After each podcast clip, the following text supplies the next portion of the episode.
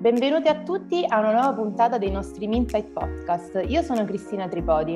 E io sono Giulia Ledda.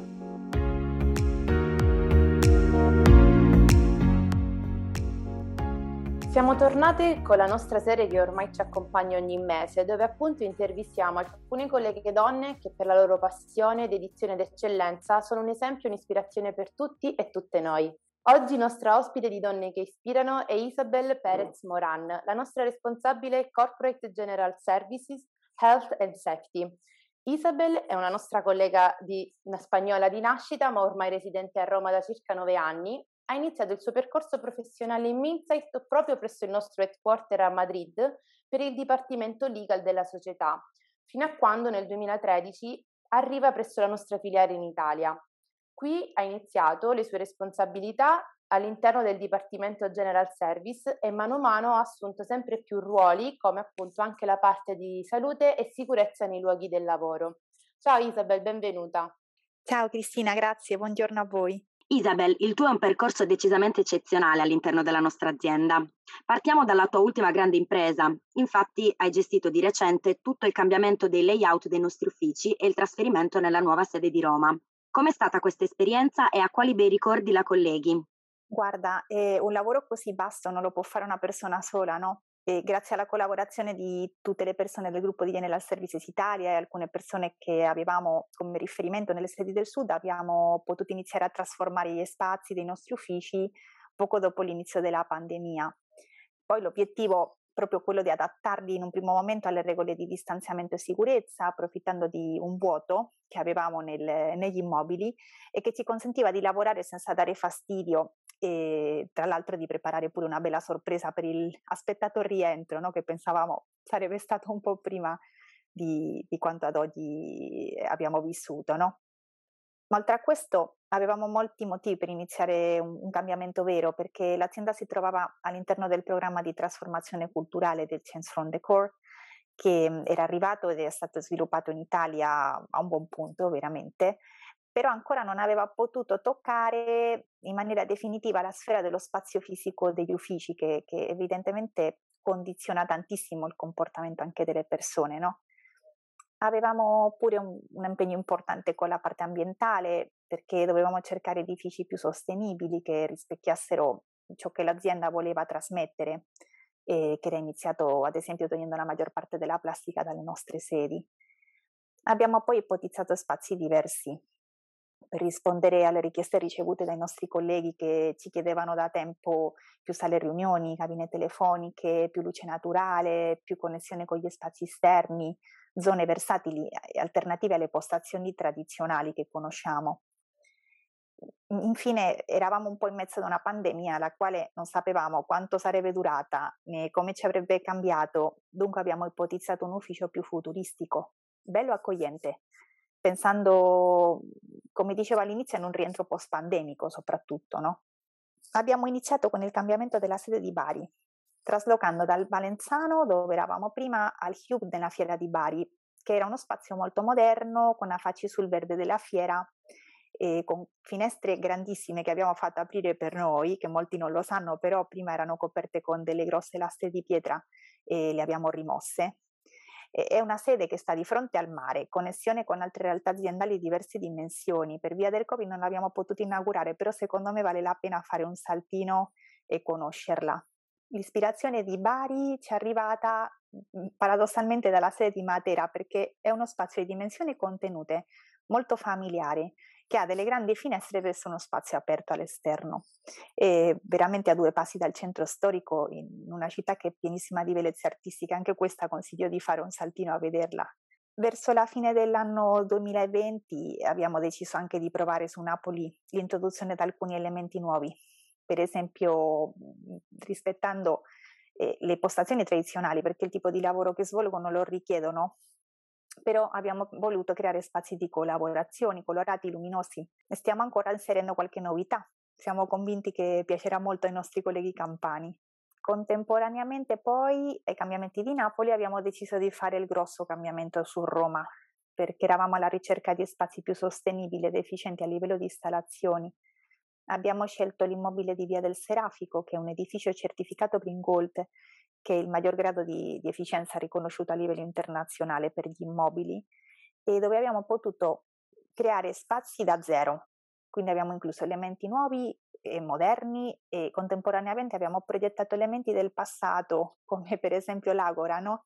Eh, non so se la conoscete, tradizionalmente eh, l'Agora ateniense era una piazza dove la gente si scambiava appunto delle, delle idee, si facevano dibattiti di politica, di, di, di interesse culturale.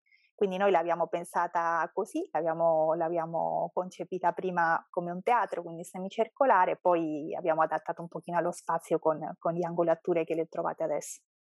Infine, per non appesantire su questa parte, perché il lavoro è stato tanto, no? abbiamo voluto dare un tocco di colore anche a Milano, che era un pochino grigia, perché lasciarla indietro non, non, era, non era, giusto no? e dovevamo dare un po' di attenzione. I nuovi mobili che abbiamo portato sono colorati e, e abbiamo riempito un po' di allegria, un, uno spazio appunto grigio e poco vissuto nell'ultimo periodo e infatti speriamo di vederlo ben popolato presto e soprattutto in sicurezza. Se devo pensare a un ricordo poi di questa fase frenetica, veramente ne ho tanti, no? le difficoltà solite di quando fai dei lavori, le giornate infinite, il caldo del cantiere di Roma, che era una cosa assurda, il colore dei campioni che non sapevi bene se, se potevano andare bene, insomma, i cambiamenti di progetto. Ma forse il miglior ricordo quando quando ho visto delle persone, dei colleghi che sono venuti in fase di cantiere e, ehm, e che hanno già sorriso ed erano soddisfatti da ciò che vedevano. Questo forse è la cosa più, che, che più mi accompagna, insomma. Non possiamo che essere d'accordo, ti facciamo sicuramente i complimenti per questo straordinario lavoro che noi abbiamo visto, siamo state anche noi prime testimoni sia su Roma e su Milano e speriamo molto presto che anche i nostri colleghi si rendano conto di poter rientrare, come dici giustamente, in sicurezza presso le nostre bellissime nuove sedi. Nel tuo lavoro diciamo che molto spesso si parla appunto di questa trasformazione dei nuovi spazi, eh, parallelamente a un nuovo paradigma lavorativo. Ti va di raccontarcelo?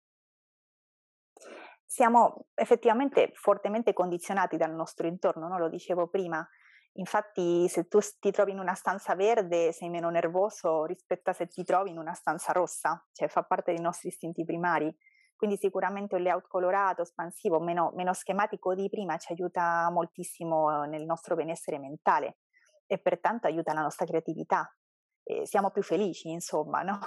E d'altronde la pandemia ci ha costretti a tantissimi cambiamenti, quelli sulla sfera del lavoro sono stati fortemente imposti e ormai sono diventati abitudine con il passare del tempo, ci, ci hanno permesso però di riprenderci anche le nostre vite familiari ed organizzarci la giornata in maniera differente a tutti i livelli.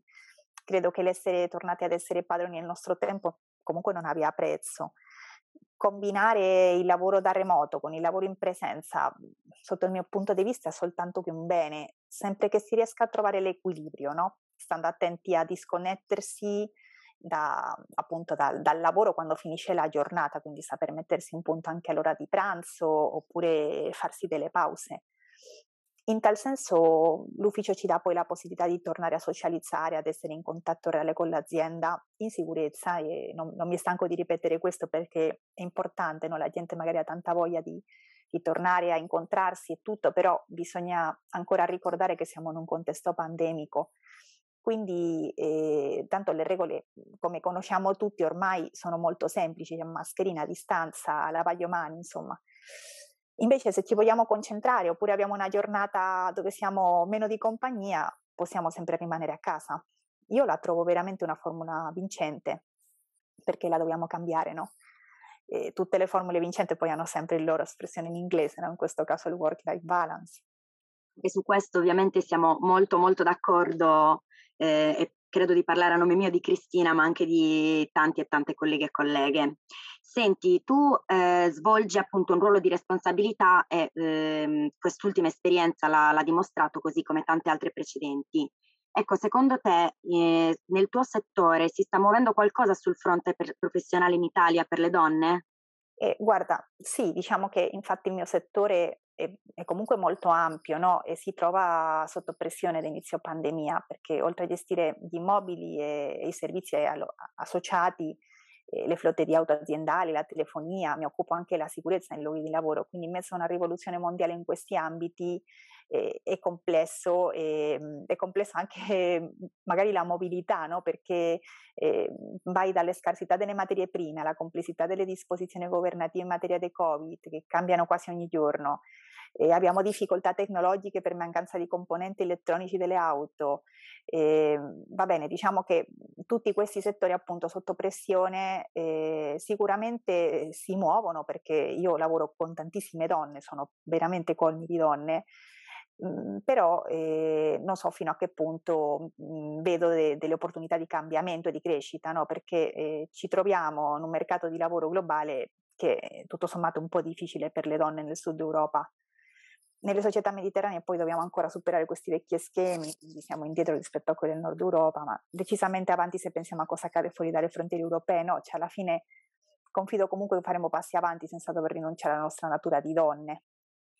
Questo sicuramente lo speriamo sempre, sempre tutte, eh, sfruttiamo appunto queste occasioni di confronto anche per risvegliare magari anche le nostre colleghe e i nostri colleghi appunto per lavorare e continuare verso questo obiettivo. Infine, noi ti abbiamo definito come una donna che ispira, ma sicuramente, passiamo, passando alla nostra domanda di rito, ci saranno delle donne che a, a loro volta ti hanno ispirato. Ce ne sono quindi di donne vive, morte, reali o di fantasia che puoi conoscere direttamente o anche indirettamente a cui ti ispiri? Uff, guarda, sì, sicuramente tante, però mhmm, durante la mia vita ho avuto diverse fonti ispirazioni, no? dipende dal momento in cui mi trovavo. Eh, potevano essere uomini o donne che mi ispiravano senza distinzione, poi mi piaceva da adolescente, che ne so, le gare di moto, la Formula 1, eh, che erano tipicamente associate all'uomo, poi le discipline come il Kung dove eravamo solo due donne, o il balletto classico dove c'era solo un uomo, no? E la musica anche dove gli uomini suonavano tradizionalmente, almeno da me, eh, la chitarra spagnola e le donne il pianoforte, che io ho sempre provato a fare ciò che mi riusciva bene, no? tutto sommato, e poi se potevo farlo, trovarlo sfidante, quindi fare magari un'attività associata all'uomo, nel mio essere donna e mi motivava ancora di più questo, questo fatto, no? Mhmm, poi per citare qualche donna, oltre a mia mamma, che questo credo che eh, un po' tutti, eh, a me particolarmente mi ha colpito nella storia la, mhmm, una delle prime donne faraone, no? la Hatshepsut, che si fece ritrattare con la barba folta in una società molto antica che comunque eh, paradossalmente accettava di miglior grado una donna al comando che alcune delle società posteriori, no? In teoria più evolute, eh, per le quali la donna non era proprio da prendere in considerazione. Poi anche un pochino più recente la pedagogista Maria Montessori, con una vita complicata, lontana di suo figlio, per colpa de, po' degli schemi dell'epoca, eh, che però veramente merita tutta la mia ammirazione. C'è una donna che ha creato un metodo pedagogico unico che, che ha raggiunto fama a livello mondiale forma le persone sui principi dell'indipendenza dell'individuo, il rispetto, la collaborazione, le capacità, c'è comunque una visionaria sicuramente. Isabel, io ti ringrazio, grazie mille appunto per essere stata nostra ospite, per averci raccontato la, la, tua storia, la tua esperienza, ma anche per averci fatto conoscere il grande lavoro che c'è stato dietro e che ci sarà ancora dietro per le nostre nuove sedi e questo layout molto colorato e innovativo. È stato un piacere averti con noi. Grazie mille a voi per, per avermi invitata e grazie a tutti quelli che ascolterete questa questa, questa piccola traccia di, di quello che abbiamo fatto negli ultimi tempi. Grazie di cuore. Grazie ancora per la tua partecipazione, grazie a voi per averci ascoltato e noi ci sentiamo al prossimo Minside Podcast.